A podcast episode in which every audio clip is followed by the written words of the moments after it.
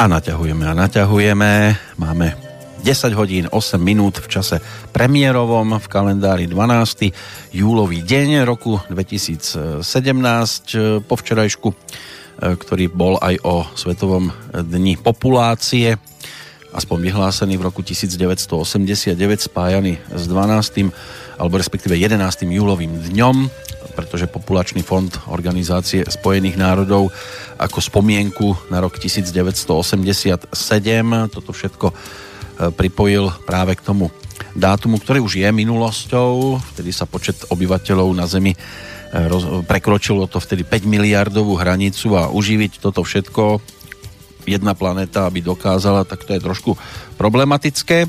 Môžeme už v tejto chvíli myslieť aj na zajtrajší deň. To bude Medzinárodný deň hlavolamov, ktorý sa spája s trinástym júlovým dňom z viacerých dôvodov, ale asi najvýraznejšie je to o tom, že sa v roku devätnásťštyridsaťštyri narodil Ernő Rubik, maďarský vynálezca hlavolamov, pričom jeho najúspešnejším dielom sa stala tá legendárna kocka, ktorá je najlepšie a najrýchlejšie predávanou logickou hrou na tejto planéte, a pri tejto príležitosti by bolo možno aj dobré venovať svoj čas občas aj riešeniu krížoviek, hádaniek, kvízom, hlavolamom, respektíve skladaniu legendárnych puzzle skladačiek, alebo mnohí tomu hovoria pucle, lebo tak vidia a čítajú, ako sa to pred nich položí. Ja v tejto chvíli opakovane sa snažím spojiť, a preto aj naťahujem ten úvod s človekom, ktorý by mal byť dôležitý pre nasledujúce minúty. Preto zneli aj inštrumentálky pred premiérou tohto programu ešte z repertoáru Michala Davida, lebo sme si povedali, že o päť minút. A vidím, že tých päť minút v Bratislave má trošku väčšiu dĺžku ako tu v Banskej Bystrici. Takže opätovné vytáčanie má aj podobu, vidíte, no nejak sa to nedarí zatiaľ. V každom prípade sú tu verejné tajomstvá, mali by byť stopätnástimi v poradí a mali by byť aj o Petrovi Planietovi, ktorý má zrejme dnes práce vyše hlavy. Tak to skúsime do tretice vykrútiť takzvané telefónne číslo, aj keď v tomto prípade to nie je o vytáčaní, ale skôr o vydláčaní, a, a už by to mohlo byť aj v poriadku. Ak sa počujeme, pekný dobrý deň do Bratislavy. Pekný dobrý deň, ale my nie, nie sme v Bratislave, ale a, už sa počujeme. A, a kde sa v tejto chvíli presúvate? Ktorým smerom a, a odkiaľ kam? My sa nepresúvame. Ja tento mám detský tábor, takže... A vy ste už teraz s nohami pri brehu jazera alebo rieky? Nie, nie, my, my transformujeme drobcov, takže... Máte tam takých transformerov? No, no tak on, ono to nie je, takže by sme mali transformerov, ale deti sú neuveriteľný malý zázrak. Len každý sú špecifický. A to je to, čo ja vždy vysvetľujem, že ja si urobím rozbor podľa dátumu na deti a potom vidím, ako ich treba motivovať, ako ich treba rozvíjať, že tie ohnivé treba chváliť, tie kovové nemôžete moc kritizovať a niekam tlačiť, lebo začnú sa nejakým spôsobom správať, takže tak fungujeme. No predpokladám, že to nie je prvá skúsenosť s deťmi. Dá sa porovnať, povedzme, tá dnešná mladá generácia s tou predchádzajúcou? Sú živšie, sú odviazanejšie? No my máme tak, že chodia niektoré deti, ktoré chodia stálo, takže už vieme, čo od nich môžeme očakávať, a vždy prídu nejaké nové a tie si musú, musia zvyknúť na trošku iný režim, lebo sú zvyknuté klasických táborov, že dostanú na raňajky mliečko a dostanú zdravé sla- či dostanú normálne sladkosti, najlacnejšie v obchode, keď sa dajú kúpiť, len že niekto vyzerá ako čokoláda. Takže toto tu deti nič nedostanú. Dneska večer budeme opekať. Tak sa ma pýtali, a tá špekačka bude špekačka, alebo to bude z múky? Lebo máme tu takého mesového. Ja verím, vaša špekačka je z čoho? Veď špekačka musí byť z mesa. A keď vaši rodičia napísali, že papáte meso, no tak vám nebudem dávať nejaké tofu opekať, ale dám vám normálne, kúpim najkvalitnejšiu špekačku, aká sa dá. A tú špekačku potom si budete opekať. Takže vo vašom prípade sú, povedzme, klasické párky, to je niečo ako, že papanie s hviezdičkou pre deti. Asi tak nejako. A je aj niečo, čo určite zaberie, že na tomto tábore, keď to dáme na stôl, tak to sa zapráši? No, vždy sú to testoviny, to vieme, to vždy aj keď začíname, tak deti dostanú ako prvé jedlo cestoviny s kečupom, ale zdravým, bez cukru. A to sú úplne nadšené. Ale zaberajú, dneska ráno mali napríklad na raňajky makové rezance, tak to sa tiež taniere vybieli. Takže sú osvedčené veci, ktoré vieme, že keď dáme deťom, tak idú. No, zaberá určite taká klasika. Zajtrajšok, keď sa budeme na to pozerať z pohľadu premiérového, čiže trinásteho júlový deň, ja som to spomínal ešte, keď ste neboli na telefóne, že je o hlavolamoch, medzinárodný deň po tejto stránke. No a mnohí si hlavu lámu aj v prípade tej stravy, zdravej výživy a jednoducho pochutín, ktoré sa v lete môžu, alebo bolo by dobre, keby sa konzumovali. Niečo nám už priebežne naskakuje aj v rámci dnešných reakcií, respektíve otázky, ktoré by sa aj okolo toho mali točiť, ale predsa len, aby si ľudia, povedzme, hlavu nelámali v rámci takýchto horúcich dní, z vášho pohľadu niečo, čo bezpečne neublíži v tomto horúcom počasí a bolo by dobre konzumovať práve takto v júli, možno v auguste? No určite pre deti napríklad je výborný osviežujúci nápoj, nejaká jablková šťava s citrónom. To je také príjemné pre deti a nie, to nevytvorí to nejaký chaos. Také tie sladké vody pre deti to určite nie je žiadna výhra, lebo čím viac sladká studená voda, tak tým väčšia chuť na sladkosti a tým väčšia chuť ešte piť ďalej vodu. Oni sú aj také rozbláznené. Čím ich dokážeme stlmiť? No my sme si zažili, že raz sme deťom na večeru urobili palacinky zdravé, kde bola zdravá čokoláda a všetko. No a tie deti nám skoro chatu zvalili, takže vieme, že keď im aj teraz budú mať zdravé palacinky jeden deň, ale keď dostanú zdravé palacinky, tak budú mať športovú olympiádu, aby to do sebe, zo seba dostali vonku. A to ešte ja vždy hovorím, že oni dostali zdravé palacinky, ale keď im dáte klasické palacinky s cukrom, s mliekom, tak ja by som asi rodičom nechcel byť. Preto aj väčšina rodičov má v dnešnej dobe extrémny problém zvládnuť svoje deti, lebo v obchodoch, v potravinách, v pečive, všade dneska výrobcovia pridávajú cukor a tie deti same o sebe majú dosť veľa energií a jedna mamička napísala, že syn chodí spávať tak po desiatej, lebo on má veľmi veľa energie a nikdy nezaspí skôr. A včera, keď sme mali súťaže ešte nejaké a hry večer, tak uh, polovica detí nám už zaspávala a to sú tu len druhý deň. To ešte dneska máme športový deň po obede, čiže budú rôzne, že chalani budú mať futbalový turnaj, budeme volejbal, vybianu a takéto veci hrať. Tak oni po večeri nám, čím budú dlhšie tu, tak tým skôr nám budú odpadávať.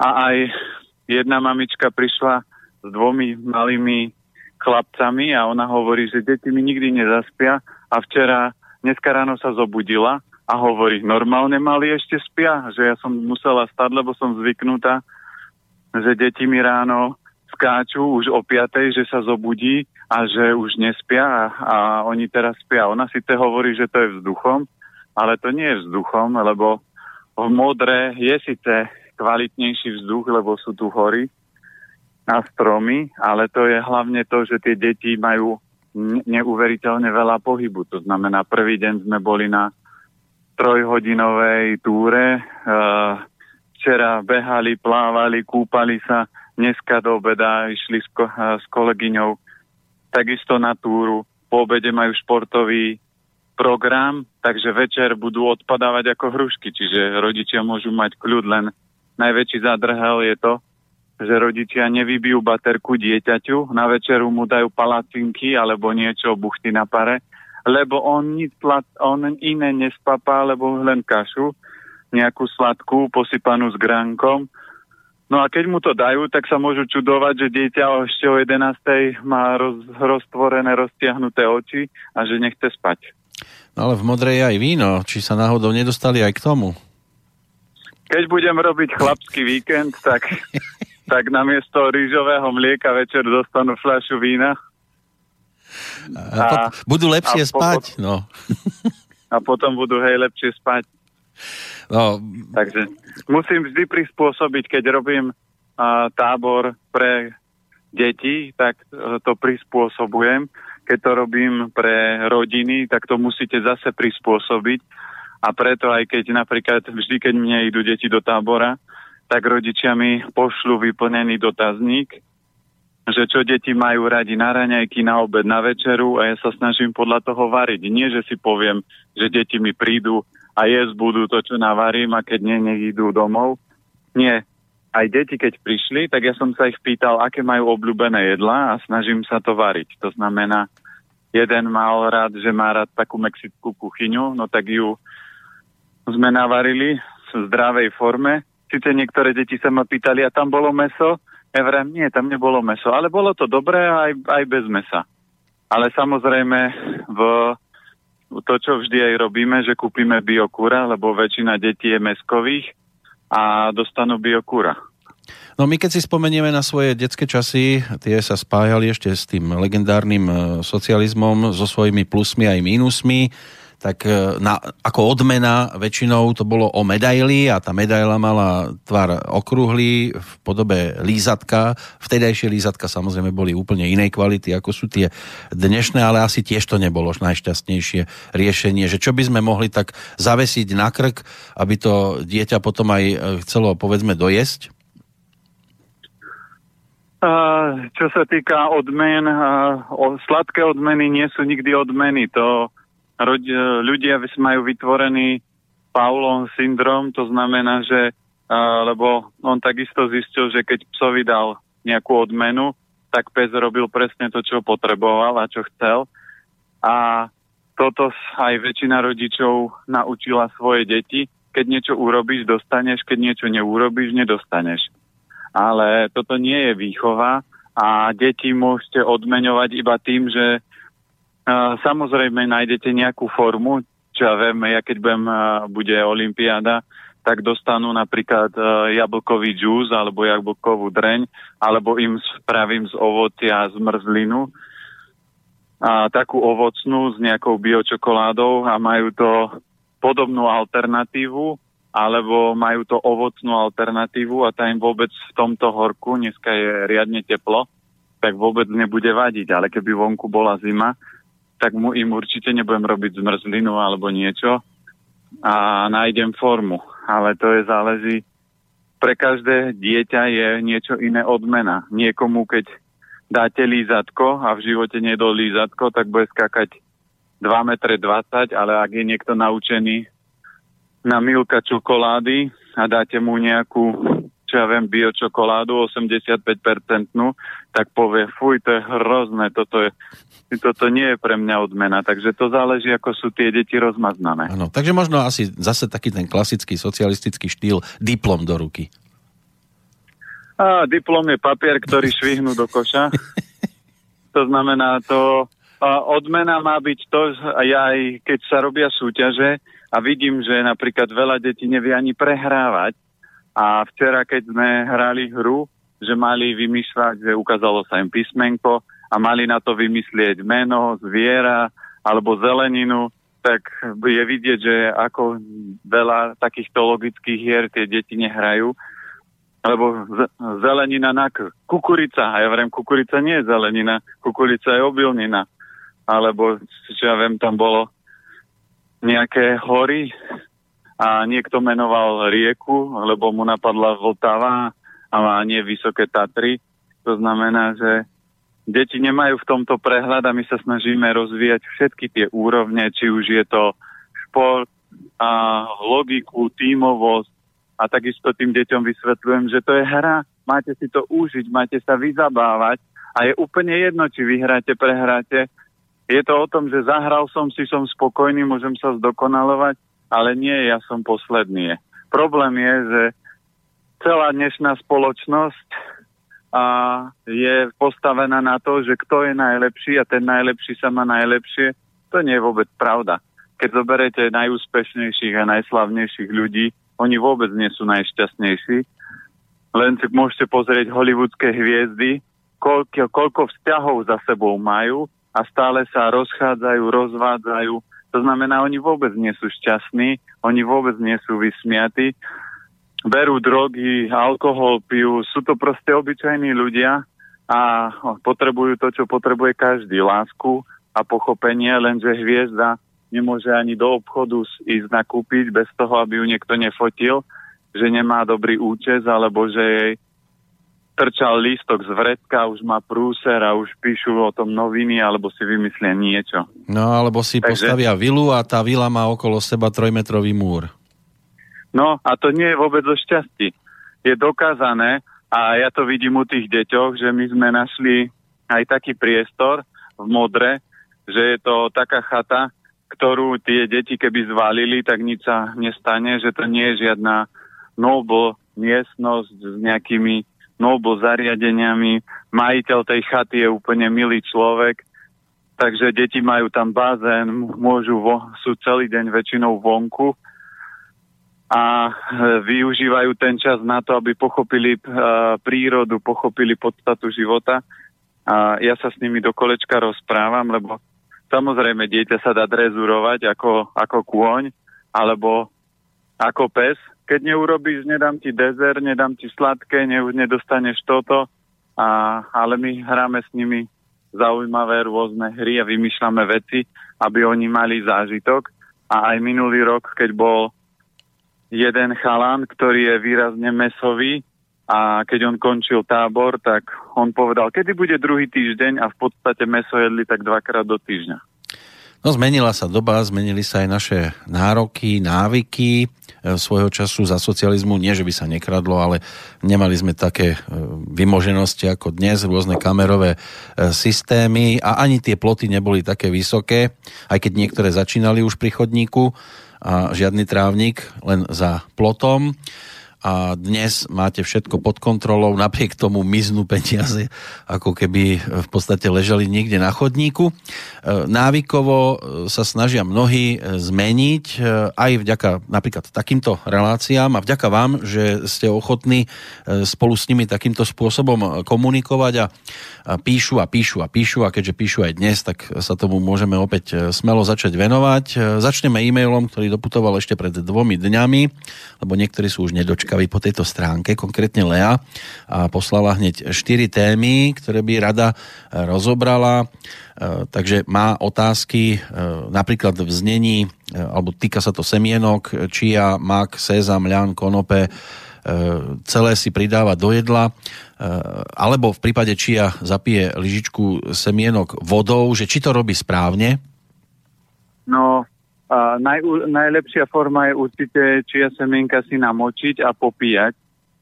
Ak niekomu varí, či nevarí, ale vadí tá gelovitosť, tak môže to robiť takto, aj týmto spôsobom, že to dá do úzda, zapije. Ale vždy najlepšia forma je to namočiť a vypiť také namočené. Prečo? Lebo tie čia majú rozpustnú vlákninu vo vode, čiže keď ich namočíte, oni začnú bopnať a gelovatieť. A keď to zapijete vodou, tak to začne robiť v žalúdku, ale nie je to, to je ten istý proces. Niekto povie, veď je to to isté, veď sa to v bruchu zmieša. Nie je. Energeticky je to vždy lepšie, keď sa to semienko dopredu takto namočí a potom sa to pije, lebo ono z toho nápoja absorbuje postupne a vy keď ho dáte do žalúdku, zalejete vodou, tak žalúdok už to začne narieďovať kyselinami, takže a začína to tráviť, takže ten proces je trošku iný, čiže najlepšia forma je takáto. Ale nie ako tabletky, že prehltnem. Nie, nie, veď ako uh, sú ľudia, lebo čia semienka aj s ľanom sa správajú tak, že keď ich namočíte, tak vznikne z nich také žele, také naťahovacie, uh-huh. Niekto tomu hovorí ako sople a toto niektorí ľudia majú veľký problém, ako dostať to cez hrdlo. Tak alternatíva čia semienka sú výborné, majú obrovské množstvo minerálov, veľa vápnika a iných živín Takže keď je dobre ich konzumovať a keď niekomu vadí takáto gelovitosť, tak ako s lanom, tak to môže používať aj takouto formou. No tak keď to takto ale... nazvete, tak to aj je problém pre niekoho prehltnúť. No ale zdravie je o tom, že dokážete prijať, skonzumovať čokoľvek a nevadí vám to. Môžete si povedať, no dobre, toto nie je úplne najlepšie, ale keď to vyživí moje obličky alebo klby, tak si to dám. No, Lea ďalej píše, že sladkosti vylúčila zo svojej stravy už dávno, strukoviny ale konzumuje veľmi často a tieto však obsahujú tiež jednoduché cukry, že či je to v poriadku, či sú to iné cukry ako v sladkostiach? Sú to iné, lebo keď pozriete zloženie obilnín a strukovín, tak obilniny obsahujú tiež jednoduché cukry, ale ďaleko viacej zložitých cukrov a zložité cukry sa v tele štiepia pomaly, to znamená, keď to zjete, tak vás vedia dlhodobejšie zásobovať energiou.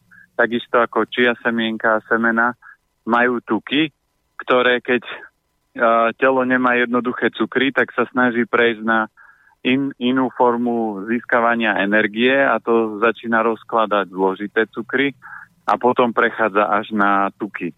Takže určite... a obilniny, strukoviny kľudne sa môžu papať a tieto cukry sú není a, problematické. Prečo? Lebo v podstate mozog potrebuje jednoduché cukry, ale najlepšie, keď si ich sám vytvorí, nie je vo forme tak, že si dám, čo ja viem, ovocnú fruktózu, čo je najjednoduchší cukor.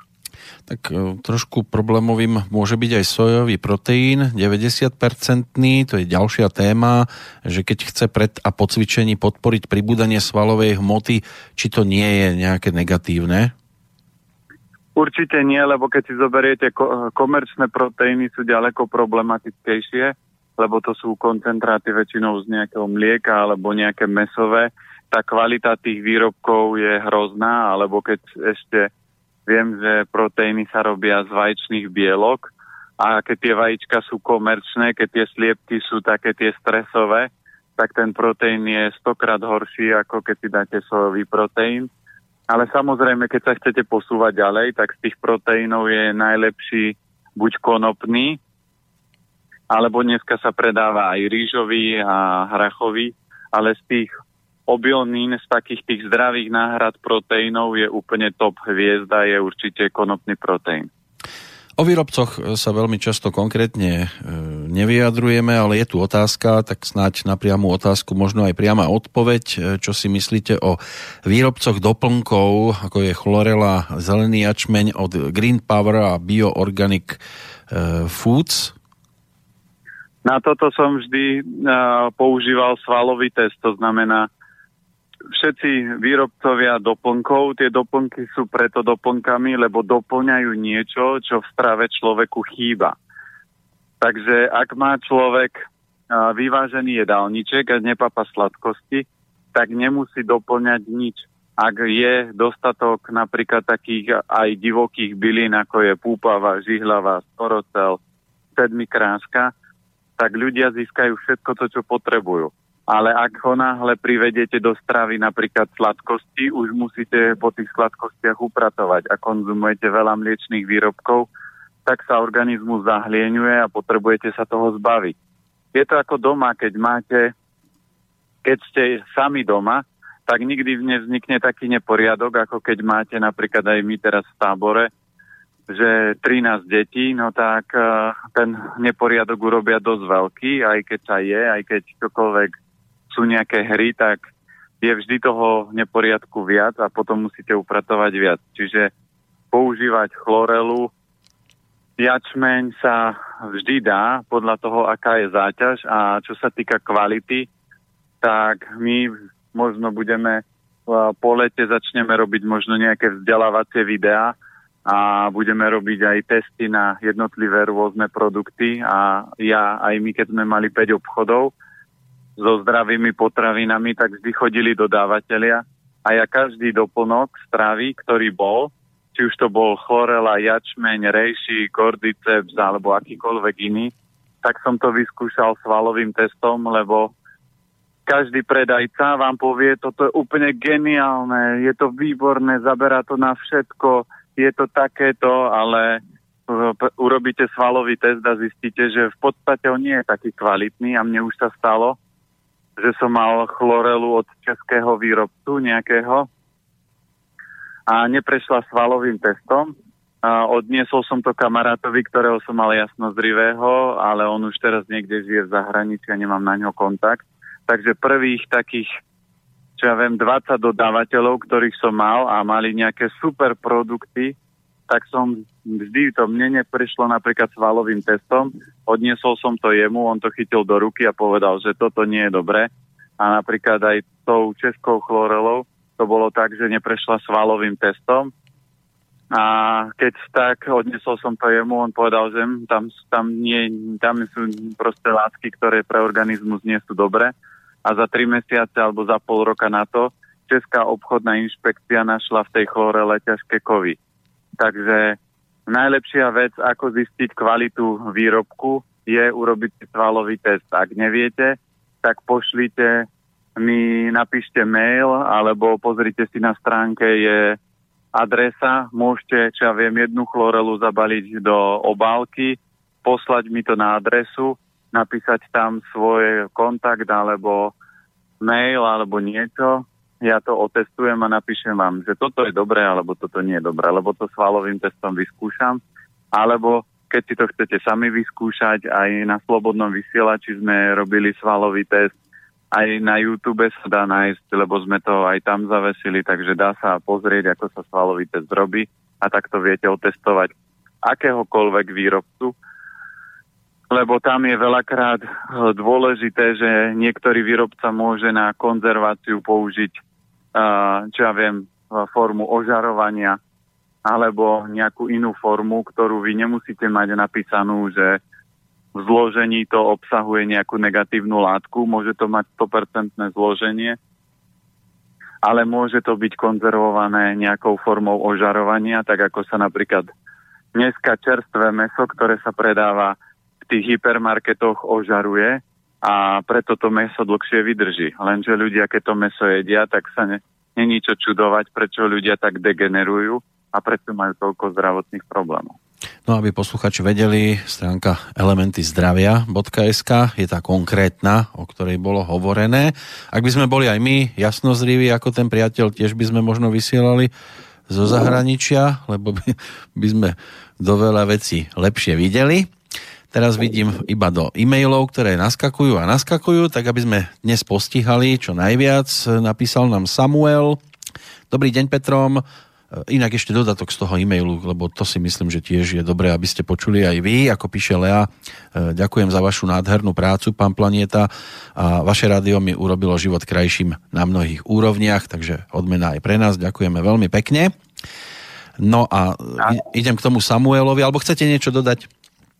No, ja určite chcem povedať, že a to, čo robím, je síce to, čo milujem a a snažím sa ľuďom pomáhať, ale bez slobodného vysielača by tie informácie nemohli prúdiť do sveta, takže určite veľká vďaka a veľká podpora je v rámci slobodného vysielača, lebo je to médium, ktoré uh, šíri dobré informácie, ale samozrejme sa nájdú uh, mudrlanti, ktorí uh, šíria iné informácie, ale to už by bola zase iná kapitola, to už sme párkrát rozoberali, ano. Takže vždy treba, ja sa držím, ten múdry človek si vybere to, čo ho zaujíma.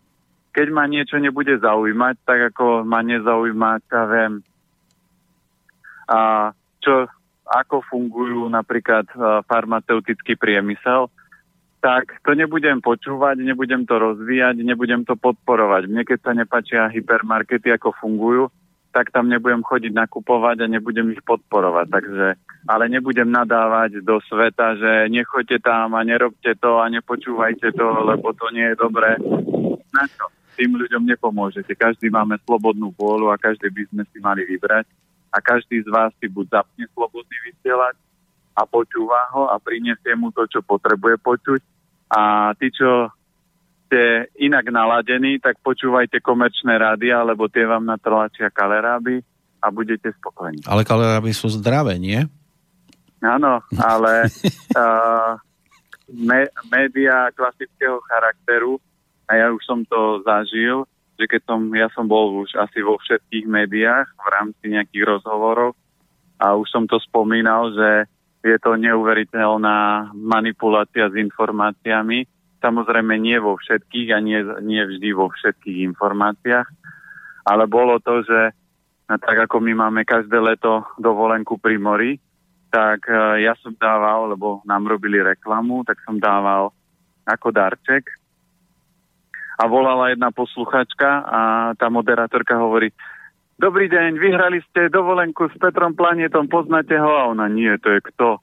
A ona: no veď, ale musíte povedať, že ho poznáte, aby tak, aby tí posluchači vedeli, lebo potom dostanete zájazd. Aha, dobre, takže zapli na novo, akože volá: dobrý deň, tu je rádio také a také, vyhrali ste dovolenku s Petrom Planietom, poznáte ho? Jasné, samozrejme, teším sa, výborne.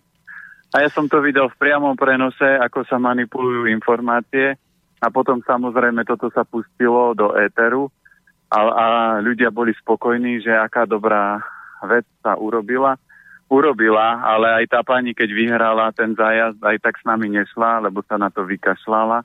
Takže čokoľvek dostane človek, alebo čokoľvek sa snaží kamuflovať inak. Ja vždy aj deťom teraz vysvetľujem, že život je iný, ako to vidíte v televízore. Život má svoje zákony a tie fungujú na bohatých, na chudobných, a zdravie má ešte tvrdšie pravidlá, a keď sa porušuje, môžete byť prezident, môžete byť miliardár, ale aj tak vás, vaše telo sa voči vám zbúri, keď ho sa o ňoho nebudete starať. No musíme ale zase popravde povedať, že aj nám sa zadarí občas e, trestnúť hlúposti. Len no to... áno, ale, ale, ale to nie... Ja vždy ľuďom hovorím: pozrite, ja nie som dokonalý, ja mám svoje veľké chyby tiež, ale musíte byť pozorní, aby ste zachytili. A ja každému vysvetľujem, keby mi dal niekto otázku, ako sa správa takáto látka, alebo ľudia dajú niekedy otázku a popíšu chorobu. Ja nie som doktor, ja som medicínu neštudoval. Ja študujem, mňa fascinuje východná medicína, to znamená a energetický pohľad na telo a energetické fungovanie, a zatiaľ to riešim a zatiaľ moje telo funguje, a tie energetické pravidlá, keď prenášam do praxe, tak deväťdesiatpäť percent ľuďom zaberajú, takže je to dosť vysoká úspešnosť naproti tomu, čo ľudia chodia po doktoroch, majú zápaly hrdla a dva niekedy tri týždne liečia, zápal hrdla neprechádza a stačí nakvapkať triolej alebo potrieť ním mandle a zrazu za dva dní je človek v poriadku a povie, aký malý zázrak. Ja vrem, to nie je malý zázrak, ale to sú energetické pravidlá, a takto to funguje, keď to poznáte, a keď to päťdesiatkrát otestujete a vidíte, že päťdesiat, že štyridsaťdeväťkrát to zabralo, tak viete, že toto funguje. No, sto percent úspešnosť, asi to by bol zázrak na akejkoľvek úrovni, ale ak sa to k tej stovke dosť približuje, tak je to potom úžasné. Poďme si opäť niečo odčerpať z tých e-mailov, lebo vidím, že to asi dnes opäť pretiahneme. Neviem, nakoľko ste vy časovo na tom dobre, či musíte utekať variť obed pre deti? V pohode, môžeme. Dobre. Vrátim sa k tomu Samuelovi, ako píše: dobrý deň Petrom, mám pár otázok, e, najlepšie odpovedať po bodoch, sú tu tri body, ako napríklad praktizovať delenú stravu a aký máte na ňu názor? Delená strava je dobrá, a hlavne pre, pri konzumácii živočíšnych potravín, takže keď chcete zjednodušiť trávenie a naštartovať metabolizmus, tak je dobre deliť, ale neznamená to tak, ako si chlapi robia vtipy. Na jednom tanieriku mám zemiačiky, na druhom mám rezník, a to je delená strava, lebo to mám na oddelené meso, nie je so zemiakmi. Ano. To jem z jedného. Nestretli sa druhého na tanieri, áno? Nestretli sa na jednom ano. tanieri. Sú, sú oddelení. A aký, aký, je delená... dobrý, aký je dobrý trebárs ten časový posun od jedného jedla po druhé? No, to záleží, čo človek zje, aké to je ťažké a tučné. Ale platí pravidlo, že ak ste milovníci mesa alebo nejakých živočišných bielkovín, tak je lepšie to jedávať so zeleninou, a, lebo tá zelenina uľahčí trávenie. Ak ste človek, ktorý má veľmi rýchly metabolizmus a ste štíhli, a, tak kľudne je zbytočné si robiť delenú stravu, môžete jesť kľudne, že k tomu mesu si dáte rýžu a so zeleninou, ale tá zelenina vždy by tam mala byť, lebo ona po- obsahuje enzymy, ktoré pomáhajú v tráviacich procesoch aj iné živiny. Takže takto to treba deliť. A takto funguje delená strava. No, mnohí to používajú pod názvom obloha, že?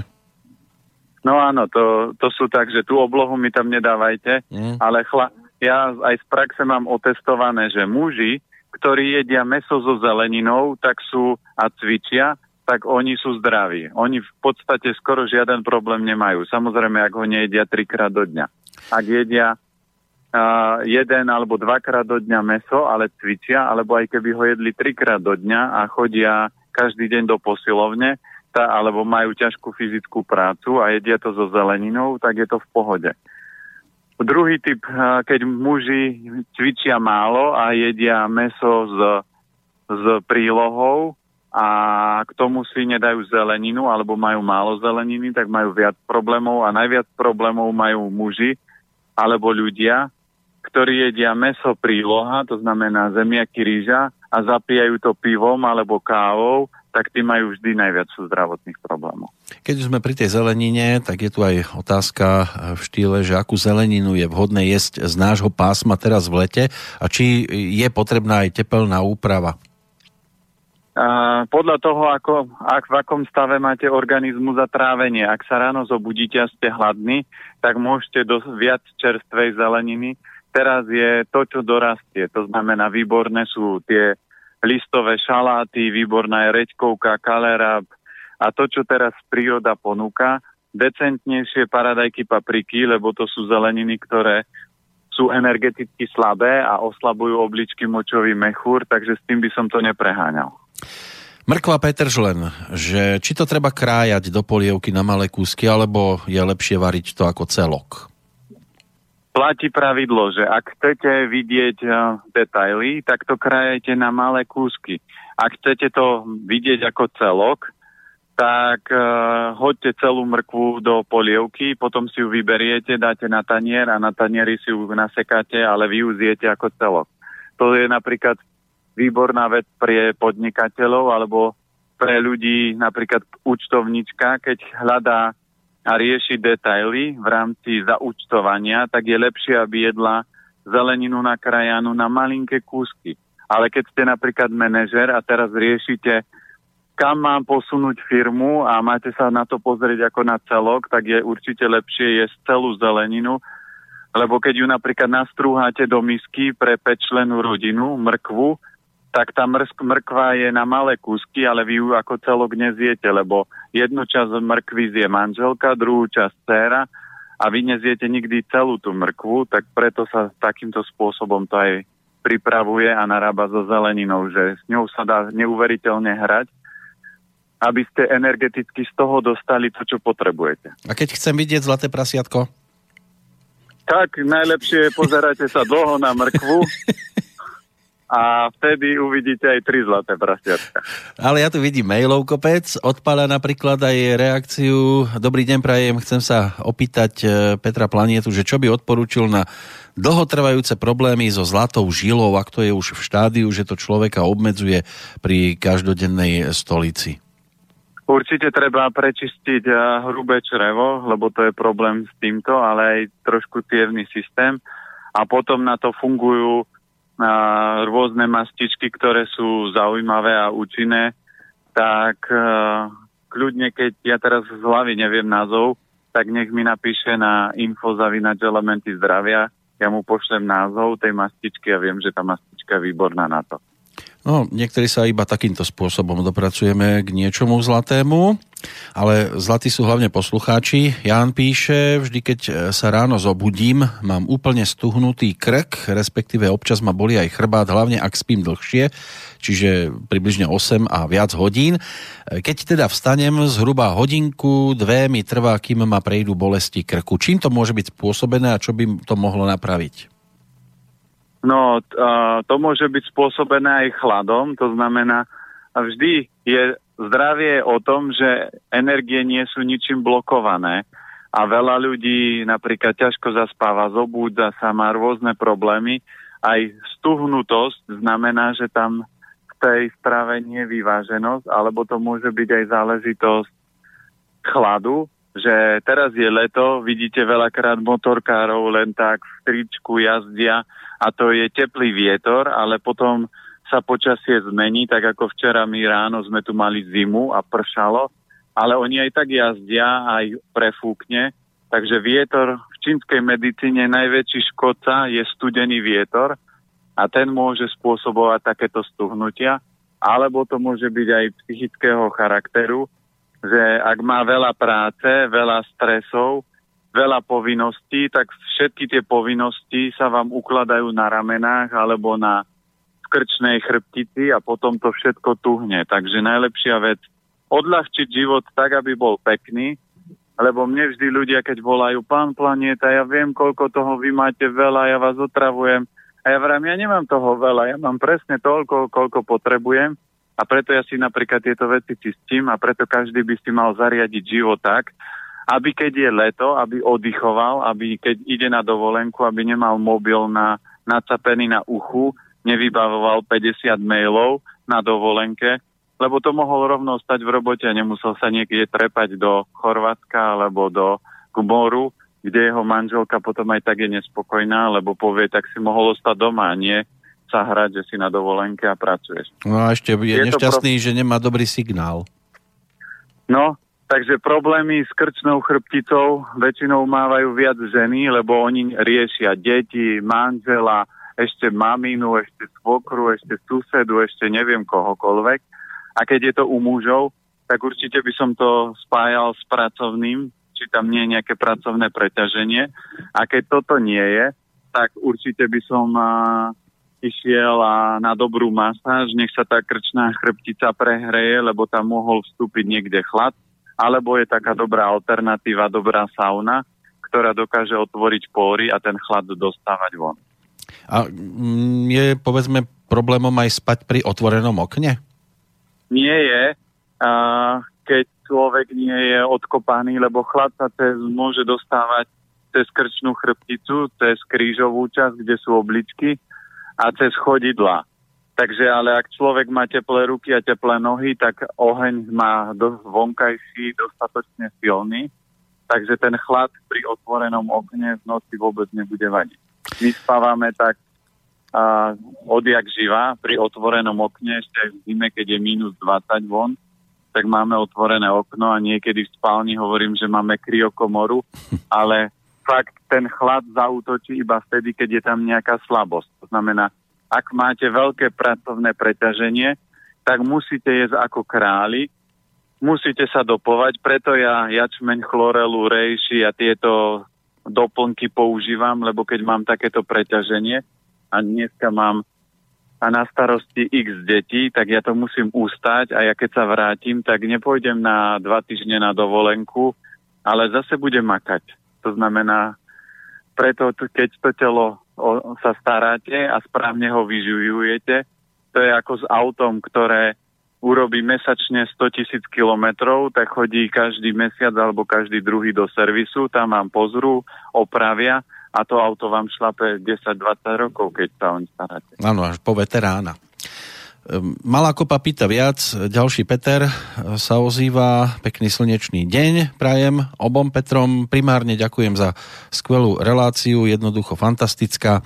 Má tu otázky, vidím tri otázniky, tak asi to bude aj o troch otázkach. Či je možné napríklad odstrániť materské znamienka, napríklad stravovacím návykom? No, toto je problematické, lebo ja som bol tiež cukrový, takže zdra- z materských znamienok mám veľa a najviac, keď tie mosaly sladké, tak cukor či slnko v lete vyťahuje tie znamienka vonku. Tam je len o tom detoxikovať to telo a keď sa mi podarí nájsť na toto odpoveď, na toto zatiaľ nemám, lebo aj ja mám po tele veľa znamienok, ale toto je moja daň za makovníky a jogurtové mlieka v detstve, ktorých som vypil toľko, že tých materských znamienok je ešte stále málo na to, koľko ja som sladkého a palačík a puchiet a všetkých strán pojedom. Strácate sa mi teraz trošku, niekde sa tam asi pohybujete, že? Nie, púka vietor. Púka tak. vietor. No, to zase, keby išlo o to, že zo sladkého materské znamienka, tak niektorí by ani nevideli, lebo by mali tvár opuchnutú úplne z toho. Ale asi... Áno, ale, ale v tomto je dokonalé ľudské telo, že a, vďaka tomu, aj keď niekto je extrémne množstvo sladkosti, tak sa mu to neprejaví, že má veľa znamienok, ale napríklad mu a, skolabuje pečeň, alebo dostane cukrovku, alebo iný vypadávajú mu vlasy, alebo niekto vypadnú mu všetky zuby. Čiže každý zaplatí daň takú, akú presne má zaplatiť, ktorá je pre ňoho problematická. Je tu problematické aj čo sa týka rozšírených cievok na tvári, že ako to eliminovať. Peter podotýka, že nejde o alkoholika ani z minulosti. Záleží, v ktorej časti tie cievky sú. Potom vždy, keď budete písať otázky v rámci tváre, tak je orientálna diagnostika a podľa toho, kde sú výražky alebo bodky alebo cievky roztiahnuté, tak podľa toho je to záležitosť. A ak sú to viac na lícach, tak to súvisí s pľúcami a potom určite treba prečistiť hrubé črevo. Ale všetky cievy, vlásočnice, čokoľvek, čo súvisí s krvným obehom, je záležitosť srdce, tenké črevo. A vtedy ten element treba podporiť, čiže prečistiť cievny systém, zosilniť a určite aj na také, že vytvárajúce sa modriny a praskajúce cievky je dôležité, aby slezina bola silná, lebo slezina drží všetko pokope. Taká zaujímavá informácia, to je aj napríklad ženám, keď ovísajú prsia, tak je to záležitosť sleziny, lebo slezina drží všetko pokope. To znamená, ak slezina začne slabnúť, ak ľudia jedia veľa sladkostí, veľa ovocia, príjmajú veľa inovej zeleniny, čiže aj veľa šalátov, veľa tekutín, tak slezina začne slabnúť a všetko začne padať. Nie len prsia, ale padajú napríklad aj vnútorné orgány, sa posúvajú smerom dole, že ona ich nedokáže držať. Chlapom začnú potom svaly ovísať, že nie sú také pevné, lebo tá slezina nemá svoju silu. Niektorí majú problémy aj s akné. Akurát posledná otázka je aj na túto tému, ako znormalizovať takúto pleť, keď je aktuálne strava bez cukrov a čiastočne aj mliečnych výrobkov? No čiastočne nefunguje. To je ako keby ste povedali, že manželke, ja ťa už nepodvádzam, každý týždeň už ťa podvádzam len raz do mesiaca. To nefunguje. Keď chcete vyliečiť akné, tak musíte vyhodiť mliečne výrobky všetky. Prečo? Lebo mliečne zaťažuje najviac hrubé črevo a hrubé črevo vytvára kvalitu pokožky. To znamená, keď chcete mať krásnu, kvalitnú pokožku, žena v osemdesiatke nevyzerať ako zošuverená stará babka, krémy vám na to nepomôžu. Na to pomôže len to, že pľúca, hrubé črevo sú v poriadku a prestedy je pokožka silná, pekná, lesklá, prúžná.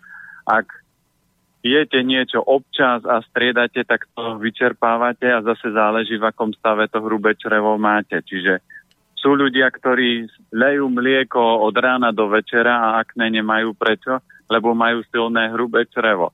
Ale im sa to odrazí na inom, že im skolabuje napríklad uh, pečeň, alebo im môžu skolabovať obličky. Presne každý človek má niečo slabé. Ja som zatiaľ ešte Po, za desať rokov, čo robím konzultácie, stretol iba päť ľudí na konzultácii, čo som mal, ktorí keď sa narodili, tak mali vyvážené elementy, ale keď prišli na konzultáciu, tak všetci mali rozbité, preto lebo nejedli dobre. No aby nám neskolaboval telefónny signál, tak to na túto chvíľočku prerušíme, aby sme mohli potom dokončiť zvyšné maily, lebo je ich tu ešte celkom dosť. Tak si dáme prestávku. Tu nám vyplní dnešný narodeninový oslávenec. S týmto menom možno nemáte až takú skúsenosť, ale s pesničkou myslím si, že hej, lebo Liza Michelová má dnes šesťdesiatpäť, tak poďme za s kapelou Bonnie M a potom sa vrátime. I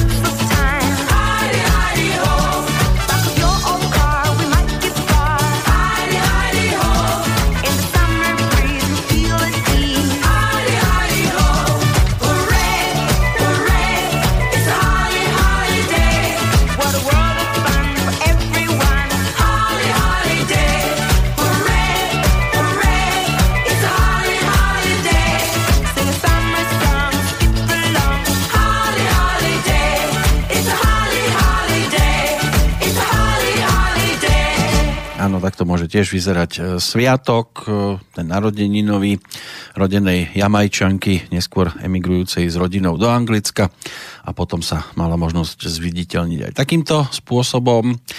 No, my máme sviatok každý týždeň aj v tomto čase, mnohí, pretože sa spájame s Petrom Planietom, mali by sme byť aj v tejto chvíli. Áno, počujeme sa. Super. Tak ideme vyprázdniť e-mailovú schránku, snáď to stihneme všetko. Janka píše, dobrý deň, nedali sa mi kúpiť olivový olej, ktorý by nemal nejakú pachuť. Je to normálne, keď si, keď ani nesmerujem k lacnejším výrobkom, reku, aký používa pán Planieta, či môže e, olivový olej sa držať aj v chladničke, či to má zmysel? No, čo sa týka olejov, tak oleje sú citlivé, olivový až tak nie na... Takže nie ho treba držať v chlade a olivový olej je, ja aj teraz, keď je leto, tak používam skôr tak olivový olej v kuchyni na nejaké také, že opražiť cibulku alebo aj deťom, keď praženicu urobiť, tak použijem skôr ten olivový olej. Ale kvalitný olivový olej je typický svojou chuťou, to znamená svojou chuťou a vôňou.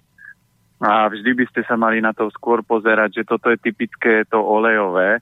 Keď kúpite taký, že bez chuti, tak to už nie je kvalitný olej, lebo on stráca tu presne tá podstata z toho oleja zastudená lisovaného, že získate tie najdôležitejšie, alebo časť tých najdôležitejších látok, ale aj tá vôňa, aj tá chuť sa tam zachová.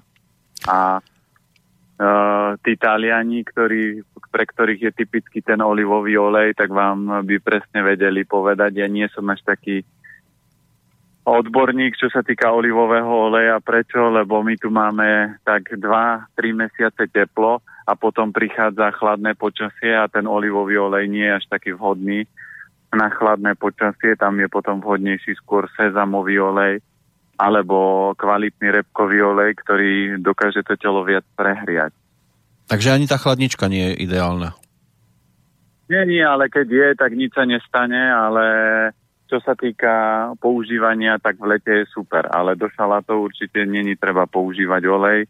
Je, keď si robí človek len také letné zeleninové jedlo, tak môže, že tam má nejakú, ja viem, cestovinu, zeleninu a trochu oleja, ale ja skôr používam potom napríklad na takéto dochucovanie skôr tekvicový olej, alebo olej zo sezamu z pražených semienok, lebo tie oleje sú ďaleko silnejšie a ďaleko výživnejšie, čo sa týka minerálov a stopových prvkov, a to je najkľúčovejšie, čo sa týka oleja. Olivový olej kráľuje len v tom, že on v rámci omega tri, omega šesť, omega deväť má ďaleko harmonickejšie vyváženie, takto z tých semienkových olejov je na to výborne lanový olej, ale olivový olej je určite v tomto kráľ. Svojich priaznivcov má aj rybacia strava. Či to považujete za zdravú stravu? A ako píše Ľuboš, obsahujú vraj veľmi dôležité prvky pre telo, že ako je prípadne najlepšie takú rybu pripraviť? No, ryba je úplne super jedlo. Samozrejme, keď vypápate mäso, Aj my, keď robíme napríklad uh, pobyt v Chorvátsku, tak vždy tam ideme a kúpime čerstvé ryby a pripravujeme ich minimálne raz do týždňa, že robíme niečo z ryby. Ja už dva roky mäso nejem, takže ja to nekonzumujem. Ale nekonzumujem to nie preto, že by mi to nechutilo, ale rozhodol som sa, že keď sa chcem energeticky ďalej posunúť, lebo akékoľvek mäso, akákoľvek živočíšna potravina má silu najviac blokovať tok energie v tele. Takže preto ja už dva roky nejem mäso, ale keď te máte radi mäso, alebo keď vám chutia ryby, tak ryby sú super. Vyberajte si ryby, ktoré sú rýchle, ako pstruh, e, poprípade losos, alebo sardinky, proste také tie živé rybky. A taká ryba ako kapor, alebo čo viem, nejaká nejaká veľká ryba, ktorá je pomalá, tak získate jej energiu a ryby celkovo posilňujú obličný močový mechúr, takže ryby ako jedlo je super, samozrejme majú obrovský dosah aj na srdcovo-cievny systém a pripravovať ich môžete všetkými spôsobmi, len vy musíte presne vedieť, že čo tým chcete dosiahnuť. Takže ak tú, rúru, ak tú rybu pečiem v rúre, tak posilňujem obličky močový mechúr. Ak tú rybu budem na pare robiť, tak posilňujem pečeň a žlčník. Ak tú rybu budem vysmážať, tak posilňujem srdce tenké črevo, samozrejme, ale nie na rafinovanom oleji, ale napríklad na olivovom, alebo v lete na kokosovom, alebo bežne aj na slnečnicovom. Môžem zastudenalisovanom.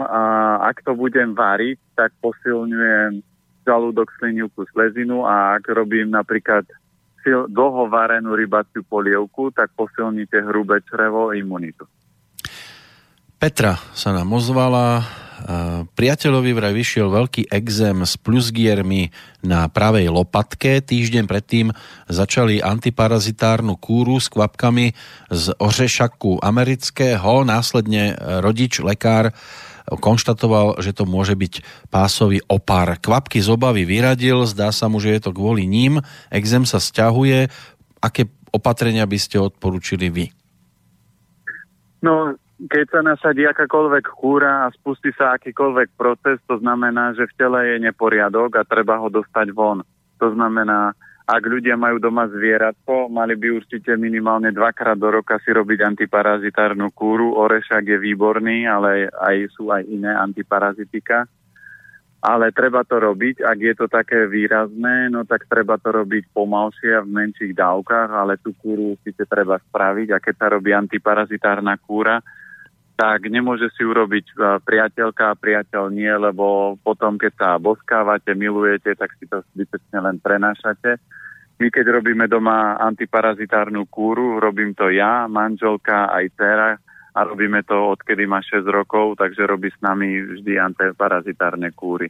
Takže to treba si robiť. Problém je aj na britských ostrovoch, píše nám Slavo, verný poslucháč z Anglicka a má zdravotný problém. Už druhý týždeň ho trápi e, taký hlienovitý tuberácky kašeľ. Je to nejaký vírus, e, čo baktéria, ktorú zrejme dcerka doniesla zo škôlky a nakazila sa najskôr manželka a nakoniec aj on.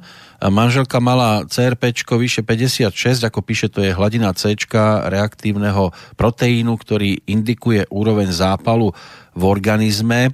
A je tu aj dodatok, že to majú, majú na to doma pomerne presný lekársky merač. Už na to berie antibiotika, ale on by to radšej riešil koloidným striebrom. To striebro si ale vyrába sám.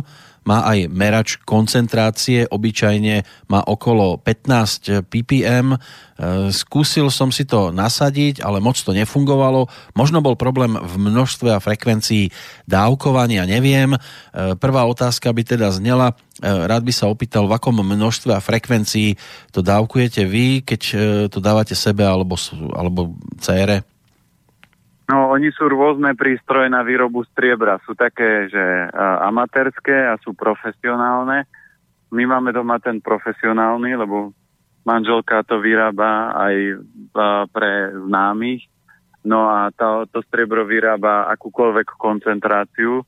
Tam vždy je záležitosť toho, aké máte diódy a aké máte prístroj. Čiže v rámci toho celého procesu sa vytvorí koncentrácia striebra, ale pätnásť ppm je slabé, takže to keď my keď máme nejaké takéto napríklad klientov, ktorí majú takéto problémy, tak päťdesiat ppm sa nasadí každé dve hodiny polievková lyžica a do jedného dňa ten človek je v poriadku.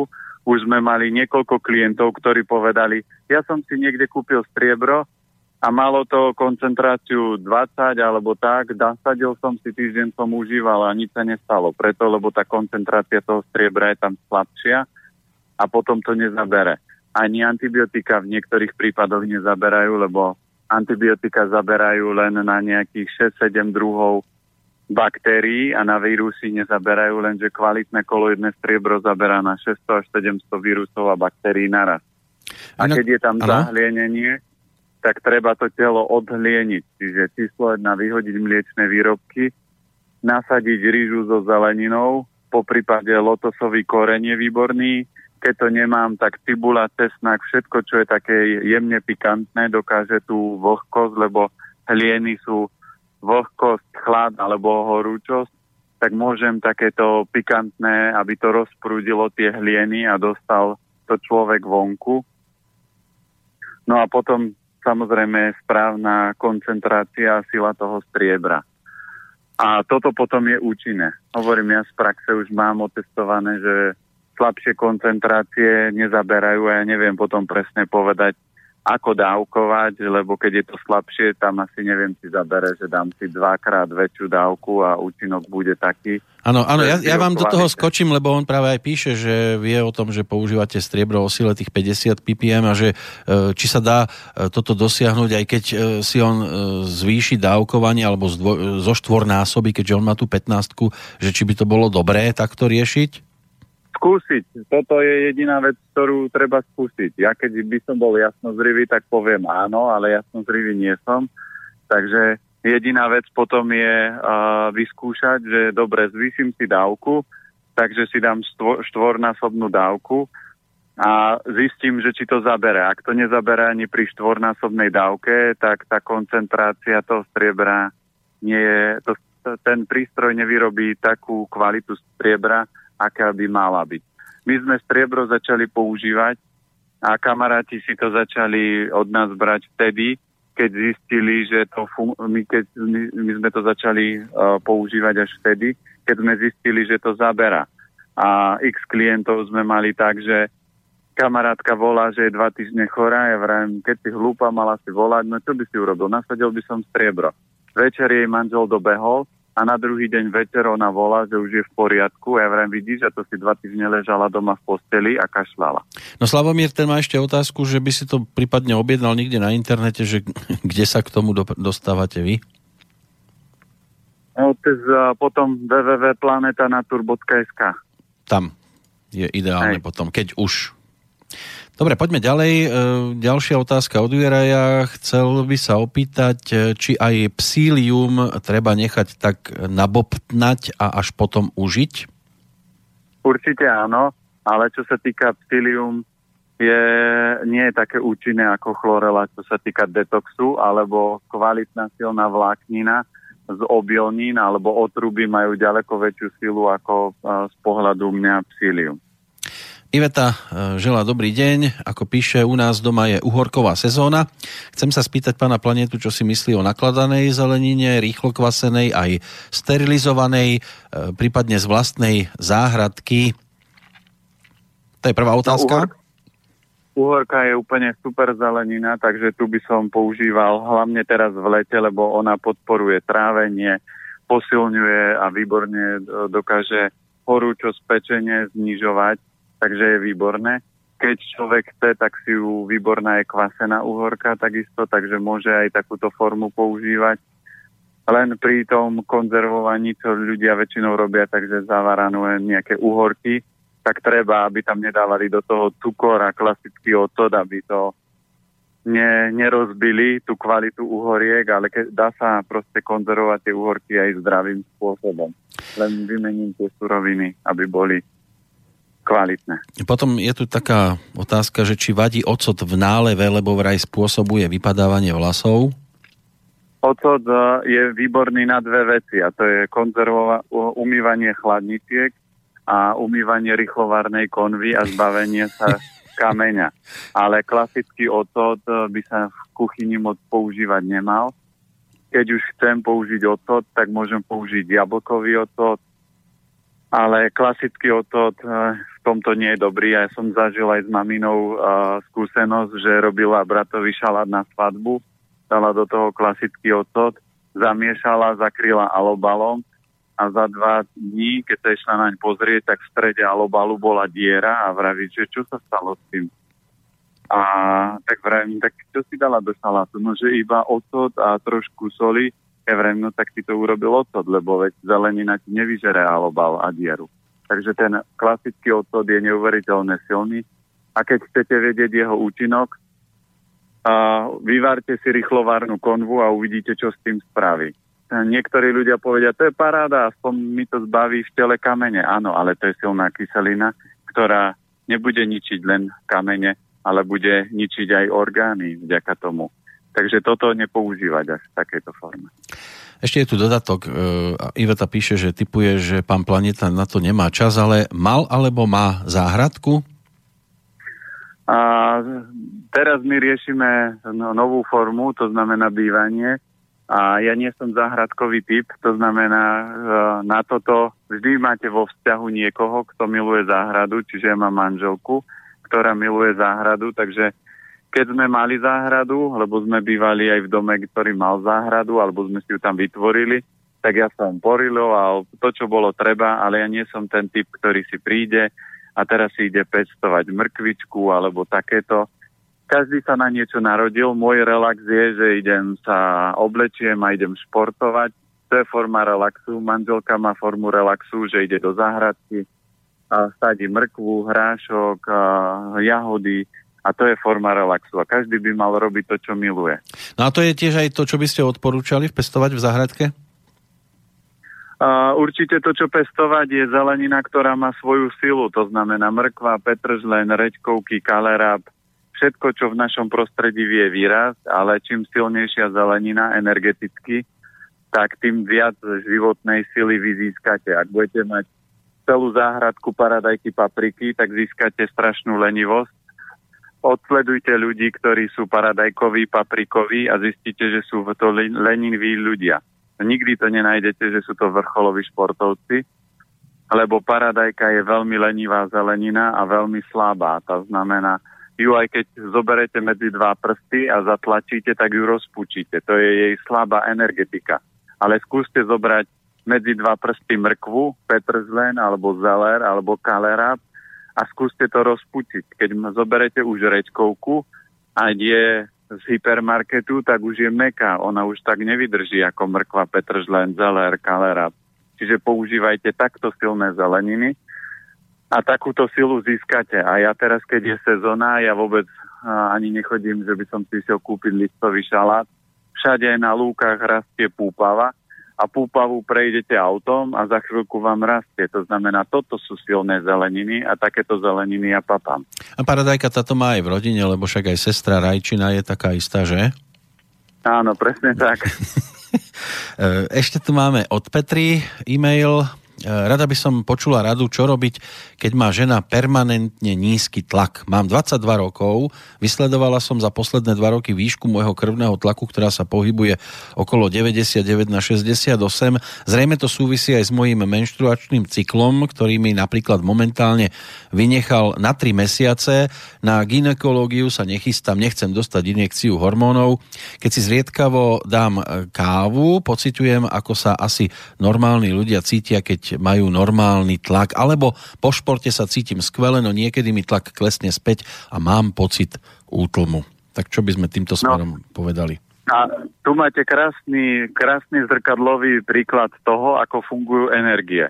To znamená, keď je nízky krvný tlak, je tam viacej energie jinu. Ak sa pridá káva, čo je jangová forma, alebo šport, tak tlak sa zvýši. Čiže odpoveď na to, ako riešiť nízky krvný tlak, je nepiť zelené čaje, nepiť bylinkové čaje, nejesť surové šaláty, aj teraz v lete, a nejesť čerstvé ovocie, keď tak maximálne červený melón trošku so škoricou a pridať si viac uh, kvasenej zeleniny, tak to v lete, to znamená do šalátu dám umeocot, alebo je lepšie tú zeleninu jemne napariť, povariť, a nepapať sladké a toto všetko, keď vyradí, alebo zmení na inú, inú energetickú formu, čiže na jangovú formu, tak ten tlak sa prirodzene upraví. Ale ja, čo som mal na konzultácii zo sto ľudí, ktorí mali problém s nízkym krvným tlakom, tak všetkých sto boli buď šalátový, cukrový alebo ovocný a toto spôsobuje, že tie cievy sa rozťahujú, lebo energia jinu je uvoľnenie a energia jangu je stiahnutie. To znamená, chlapi, ktorí sú na mese, na klobáskach, ktorým teraz v lete je extrémne teplo, oni určite nejedia šalátik, že si povedia, ako je vonku teplo, idem si dať nejaký šalátik, on si po- otvorí chladničku a dám si tlačenku, alebo dám si huspeninu, čo si dám. Takže tu je rada. Vys- nízky krvný tlak sa dá vždy upraviť tým, že vyradím inové potraviny. A to je veľa tekutín, veľa surových šalátov, veľa e, surového ovocia, veľa bylinkových alebo zelených čajov, toto všetko sú inové formy, ktoré inujú organizmus a to by sa mali zmeniť na jangové. To znamená, keď čaj, tak fenikel, anís alebo takýto. Keď šalát, tak a, dám, použijem koreňovú zeleninu, napríklad mrkvu, trošku umelcu do toho, premiešam, nechám to prekvasiť, alebo tú mrkvu si naparím a jem naparenú zeleninu k jedlu a, a môžem si pridať, keď chcem to trošku zjangovať, aj nejaké kvalitné mäsko alebo rybu v lete a potom ten tlak sa prirodzene upraví. No zmena asi čaká aj Renátu. Keď zmením prostredie, automaticky sa mi vyhodí herpes, ktorý trvá pomerne dlho a je intenzívny, hlavne keď idem na dovolenku na juh k moru. Ináč s tým nemám až taký problém. Vedel by poradiť pán Planéta nejakú prevenciu? Tipujem, že je to aj zmenou stravy. Určite, ale to je známka toho, že tam herpes aj ja som mával a herpes je proste vírus a on je v tele a vždy, keď príde nejaká zmena alebo slabosť imunity, tak sa herpes, herpes objaví, alebo keď je telo vyčerpané, tak sa herpes objaví a na toto funguje jednoduchá vec.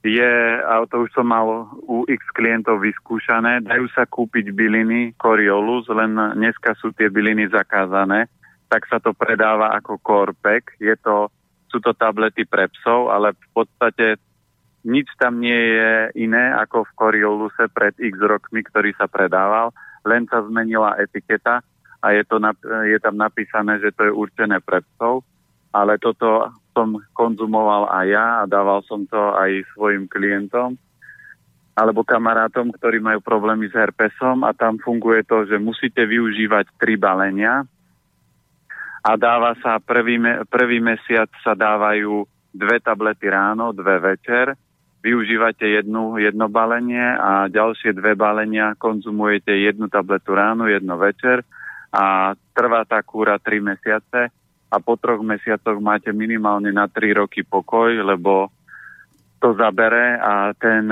vírus v tom tele sa zničí a preto aj Coriolus zakázali, lebo on sa používal niekde aj pri liečbe rakoviny. Keď si dáte na Google a prečítate, čo všetko Coriolus robí, on aj harmonizuje slezinu, tak je to malý zázrak a preto zakázali aj Coriolus, aj skoloidné striebro a x iných vecí sa budú zakazovať, lebo sú účinné a ovplyvňovalo by to matrixový systém. No ono, aj to presúvanie sa teraz z jedného miesta na druhé, dosť veľké vzdialenosti sa prekonávajú, tak sa ide aj do oblastí, pri ktorých sa rieši aj očkovanie.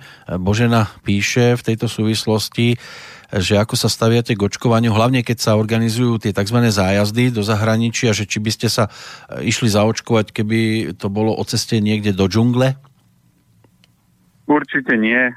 Z jedného, ono sú niektoré tie očkovania povinné, ale ľudia, ktorí majú slabú imunitu a bývajú často chorí, ne, nedoporúčujem ísť niekde, kde je takéto prostredie, lebo je jedno, či sa zaočkujú, oni si aj tak niečo do, dovlečú so sebou A mali sme jedného klienta, ktorý takto testuje po svete a on vždy, keď sa vráti, tak my máme doma biorezonančný prístroj, tak on vždy príde po dovolenke, posadíme ho na prístroj a keď sa raz vrátil, tak doniesol si maláriu. On vôbec nič necítil, ale v tom tele bolo vidieť, že tam je malária, lebo ten prístroj dokáže zistiť, že aký patogen tam je. Tak sme nasadili kúru a vyliečili. Keby sme to neurobili, tak možno za pol roka sa mu objavia vysoké teploty a teraz bude chodiť po doktoroch a zisťovať, že nasadia mu prvý krok antibiotika, samozrejme, že to nezabere, nasadia druhé, tretie, piaté a budú zisťovať a možno po dvoch, troch mesiacoch zistia, že to je v podstate malária a zistia, že pred pol rokom bol niekde na dovolenke. A toto je problém dnešnej doby, že ľudia testujú po celom svete. Ono to je úžasné spoznávať iné krajiny a iné kultúry, lenže na to musíte mať aj silný organizmus. A keď ho nemáte, tak si zbytočne niečo naťaháte a preto aj dnešné lieky na Slovensku nezara- ne- nefungujú, lebo je tu kopec turistov, kopec iných baktérií a mikroorganizmov. A to nie je o tom, aby sme sa toho báli, ale je to len o tom, aby sme mali silnú imunitu. A preto ja tým, že sladké nejem, tak uh, určite by som sa očkovať nedal. Ale keď idete do takýchto krajín, tak si treba zobrať kvalitnú domácu pálenku. Do tej pálenky ja mám doma naložené slivku umeboshi, ženčeň korencom si tam dal a kustovnicu a máte špeciálny elixír na akýkoľvek patogén. A keď ste v takejto krajine, každé ráno si lupnete pol, pol deci a máte zabezpečené, aby tie mikroorganizmy na vás nezautočili a vaša imunita to zvládla. To vám je ale také zaujímavé, že tá ria je síce malá, ale narobí toľkej šarapaty, že keby bola veľká ria, tak už by to asi také tragické nemuselo byť, ale vrátime sa aj k e-mailu od Petra o tých cievkach na tvári, lebo posiela doplňujúcu informáciu. Týka sa to nosovej oblasti, že akú stravu prípadne by mohol preferovať alebo vynechať? Keď je to nos a keď zase musíte popísať presne, že nosová oblasť môže byť hore pri korení medzi očami, môže byť pred nosa, alebo môže to byť tak, ako kde máte nosné dierky na bokoch, lebo podľa mňa to bude tiež bočné a to súvisí s prieduškami, čiže súvisí to s pľúcami, ďaleko od, od, od tej diagnostiky to nebolo. Takže tam treba posilniť určite hrubé črevo a pľúca, priedušky. No a tam t- tieto orgány zaťažujú najviac mliečne výrobky, čiže tá terapia ostáva. Ale určite treba podporiť aj slezinu, ale toto bude viac hrubé črevo, detoxikácia, vyradiť mliečne a pozor na sladké. No sme takmer na konci, ešte tu mám dva maily. Návrat k Slavovi z Anglicka. Ďakujem veľmi pekne za rady ohľadom toho koloidného striebra. Práve si objednal z e-shopu vášho nejakých sto mililitrov.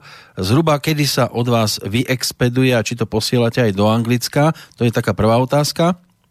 No, posielame, ale to pošleme to normálne poštou, takže uvidíme, ako to príde, ale určite prvý krok, ktorý by som urobil, vždy urobte to, čo máte. Takže najjednoduchšia forma je, keď mám prístroj, ktorý som kúpil, zaplatil, tak vyskúšam, že či keď to zvýšim na štvornásobok, že či sa ten účinok zlepší a keď nie, a potom by som robil krok dva, že by som si to objednával. Vidíte, ja sám idem proti sebe, aby Mm. Lebo dobrý výrobca povie, kúpte si to od nás, my to máme najlepšie, ale moja úloha nie je ľuďom predávať. Ja nepotrebujem mať päť fabrík na to, aby som vyrábal tisíc vecí a predával tom ľuďom. Moja úloha je ukázať ľuďom, ako sa o svoje zdravie starať a aby riešili. A ja sa teším, že niektorí ľudia majú doma prístroj na výrobu striebra a takto liečia svoje deti. A nemusia si to kdekoľvek kúpovať, lebo vždy, keď to kúpite, je to drahšie, lebo to musí niekto vyrobiť za vás a urobiť celý ten proces. Takže kedy to príde, zistíme podľa toho, ako to pošta je schopná dodať, ale keď som to posielal kamarátovi do Anglicka niečo, tak to bolo tak do plus minus päť dní, to tam uh, prišlo. Takže keď to teraz prišlo, tak... A, ale keď si objednal stovku, tak to je takéto malé. Tam si mal objednať aspoň dvestopäťdesiat. Uh-huh. No No ešte to dávkovanie, že dve hodiny polievkovú e, lyžičku treba uplatniť ako dlho? Tam platí to, že ak je hociaký akutný stav, to znamená, že je veľký problém a teraz je vysoká teplota alebo čokoľvek, tak sa dávkuje kolodné striebro v tejto koncentrácii. Uh, každú, každé dve hodiny polievková lyžica.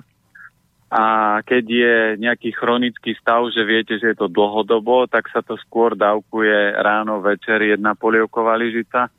A stredná kúra je tak, že si dáte ráno jednu lyžičku, o šiestej druhú lyžičku, o osmej tretiu, o, o desiatej štvrtú a potom zase ráno. Čiže toto sú tri formy dávkovania uh, pre človeka. Keď máte malé dieťa, do troch rokov sa dáva čajová lyžička. Keď no, ešte, ano. Ale musí, keď príjma už bežnú stravu. Ak je dieťa kojené, tak to cez maminku. Slavo, ešte... Striebro nemôžu len, pardon, ešte striebro nemôžu len ľudia, ktorí sú alergickí na striebro. A otázka ľudí je, že či mi nehrozí zmodranie.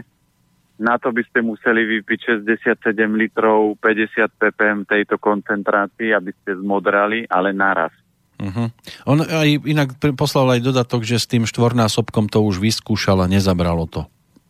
Aha, no tak potom je to o kvalite tých elektród a o prístroji a potom to riešiť. A keď budete chcieť, tak... potom to len vyriešiť profesionálnym prístrojom, ktorý to dokáže robiť. No, z Anglicka posledný e-mail od Denisy. Dobrý deň, chcem sa spýtať pána Planietu, čo by mi poradil, čo sa týka stravy. Mám zlyhanie obličiek kvôli cukrovke typ dva. Všetko, čo obsahuje draslík, mám, máme zakázané a to obsahuje každá zelenina. Nechutí mi vôbec jesť, stále vraciam nevoľnosť, rozmýšľam už prejsť na pránu, prestať jesť úplne, už dva roky som na dialýze, mám len tridsaťdeväť a som už pod váhou, mám len štyridsaťdeväť kilogramov, nohy mi z toho veľmi slabnú. Prosím o radu súrne, lebo toto píšem zo svojich posledných síl. Tak to už je dosť zlé toto. No, tak tuto uh, jediná vec, ktorá nás štartuje, je treba urobiť, začať robiť silné vývary. To znamená urobiť si buď silné vývary z, uh, napríklad uh, aspoň raz do týždňa silná polievka z hovädzích kostí, aby sa tie obličky uh, podporovali, ale urobiť si normálne, keď ako jedlo, tak gonži kaše, lebo podstata nie je, že skolabovali ob- obličky, ale podstata je to, že nefunguje trávenie. A keď trávenie dlhodobo nefungovalo, tak zaútočilo na druhý slabý element a to boli obličky. Takže ja ako terapiu by som začínal tým, že naštartovať celé trávenie, lebo potom čokoľvek zje, tak nedokáže sa telo rozložiť a nedokáže vyživovať ďalšie orgány a potom tam sa celý, kola, celý systém sype.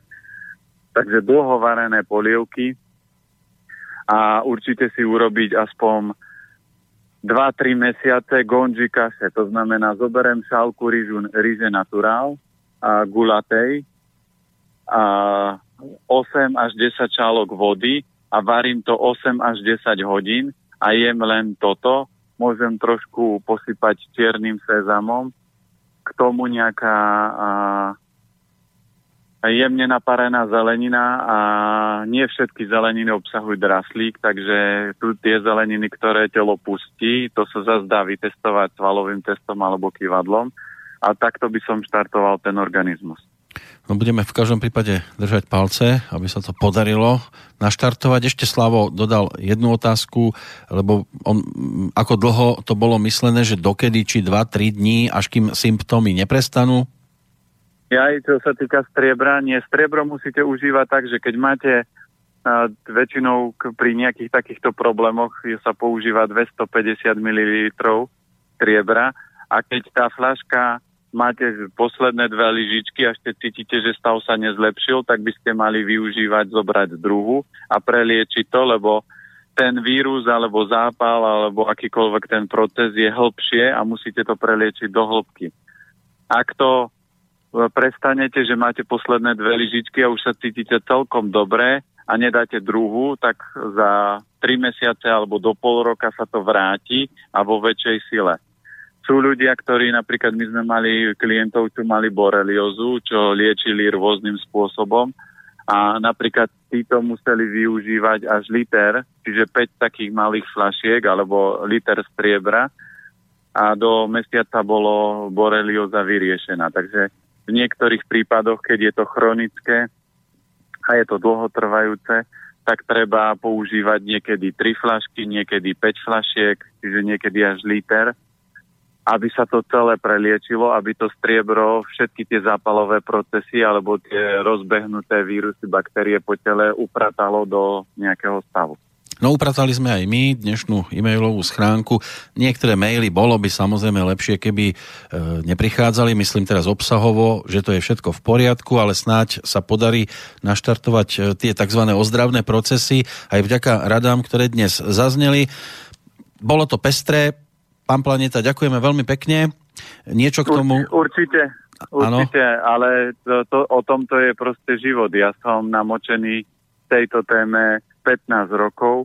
Ja už som videl uh, klientov, ktorí mi zomierali pred očami a zomreli, lebo neboli ochotní urobiť všetko preto. A aj uh, klientka, ktorá písala, neviem, meno, som si nezapamätal, čo, čo bol ten posl- predposledný, že potrebuje riešiť Denisa. ten stav.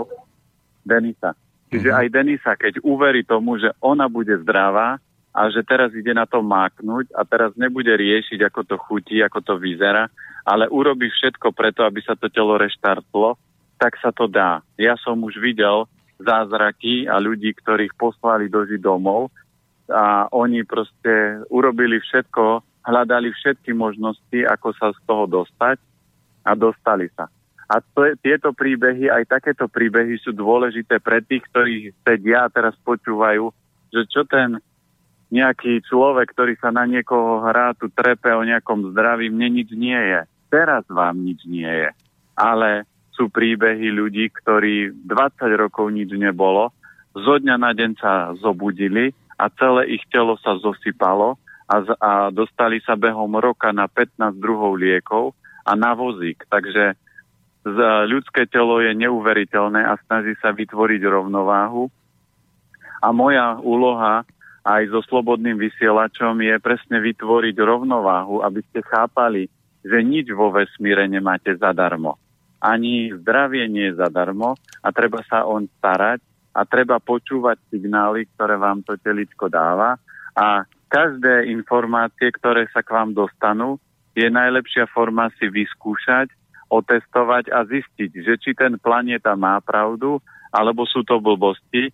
A ja veľmi rád v niektorých prípadoch poviem, že viete čo, mýlil som sa, ale za pätnásť rokov, čo sa tomu venujem, tak už viem, že niektoré veci sa dajú riešiť a keď už je problémy s obličkami a že už je dialýza, tak už je to trošku náročnejšie, ale z môjho pohľadu nie, nie, nie, že by sa to nedalo zmeniť, len to je tak možno tri až päť rokov práce k úplnému uzdraveniu, ale vy musíte tomu veriť a urobiť všetko preto. Áno, v tejto súvislosti ma napadá príbeh e, speváčky Jany Kratochvílovej, ktorá svojho času bola nútená zostať v emigrácii a tým pádom už tam boli problémy e, kontaktovať rodinu a jej mamina bola na tom dosť zdravotne údajne zlé a chcela sa stretnúť ešte s dcérou. Súdruhovia za socializmu si povedali, no už ju asi nevyliečime, aspoň naše zdravotníctvo nie. Tak, ju, tak jej povolili teda cestu do Anglicka, kde sa ona nachádzala. No a ona to tam potom zobrala do svojich rúk, dcéra, speváčka, a údajne mamina žila ešte pekne dlho.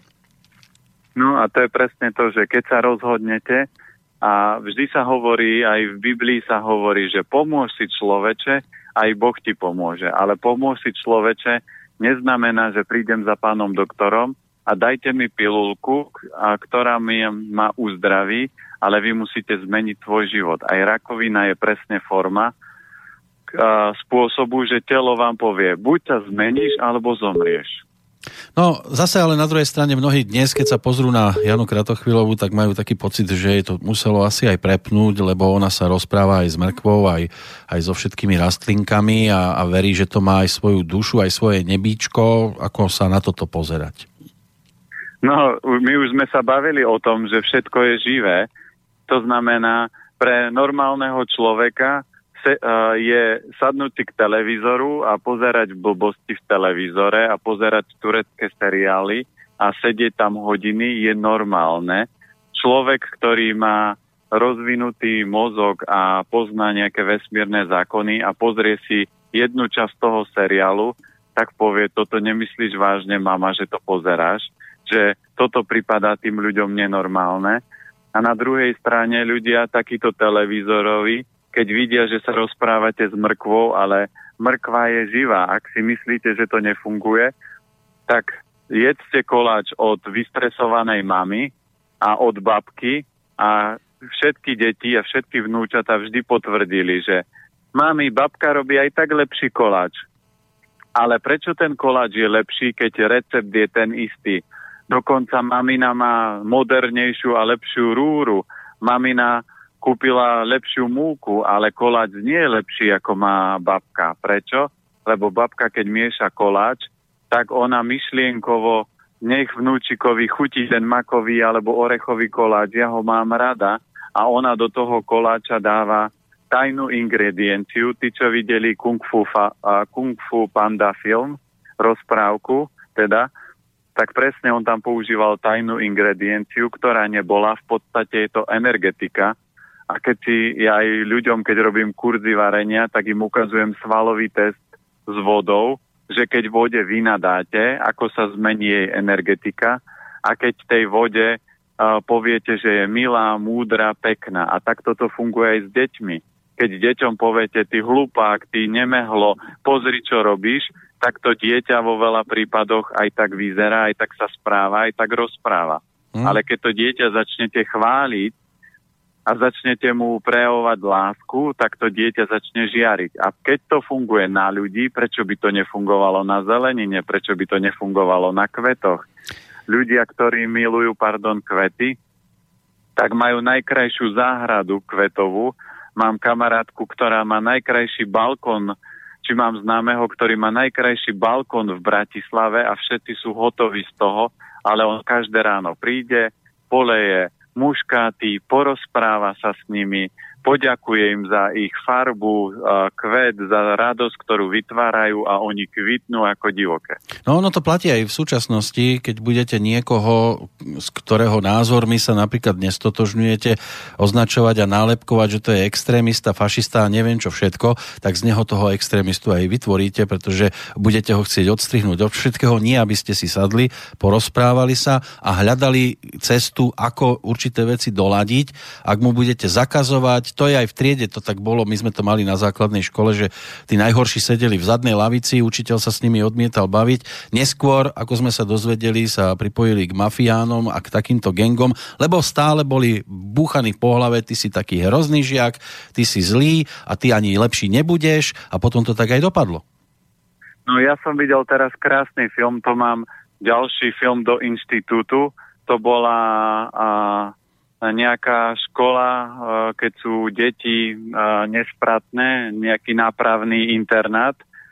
A tam prišiel jeden profesor a on ich hudbou zmenil a dokonca väčšina z tých detí dosiahla obrovské úspechy, a ten najväčší rebel, ktorý tam bol, ktoré, ktorý vždy všetko v tej škole vyviedol a robil také, také nezbedy, že riaditeľ bol z neho šedivý a zatváral ho na samotku a stále najväčšie tresty dostával, a pri všetkých prúseroch bol on.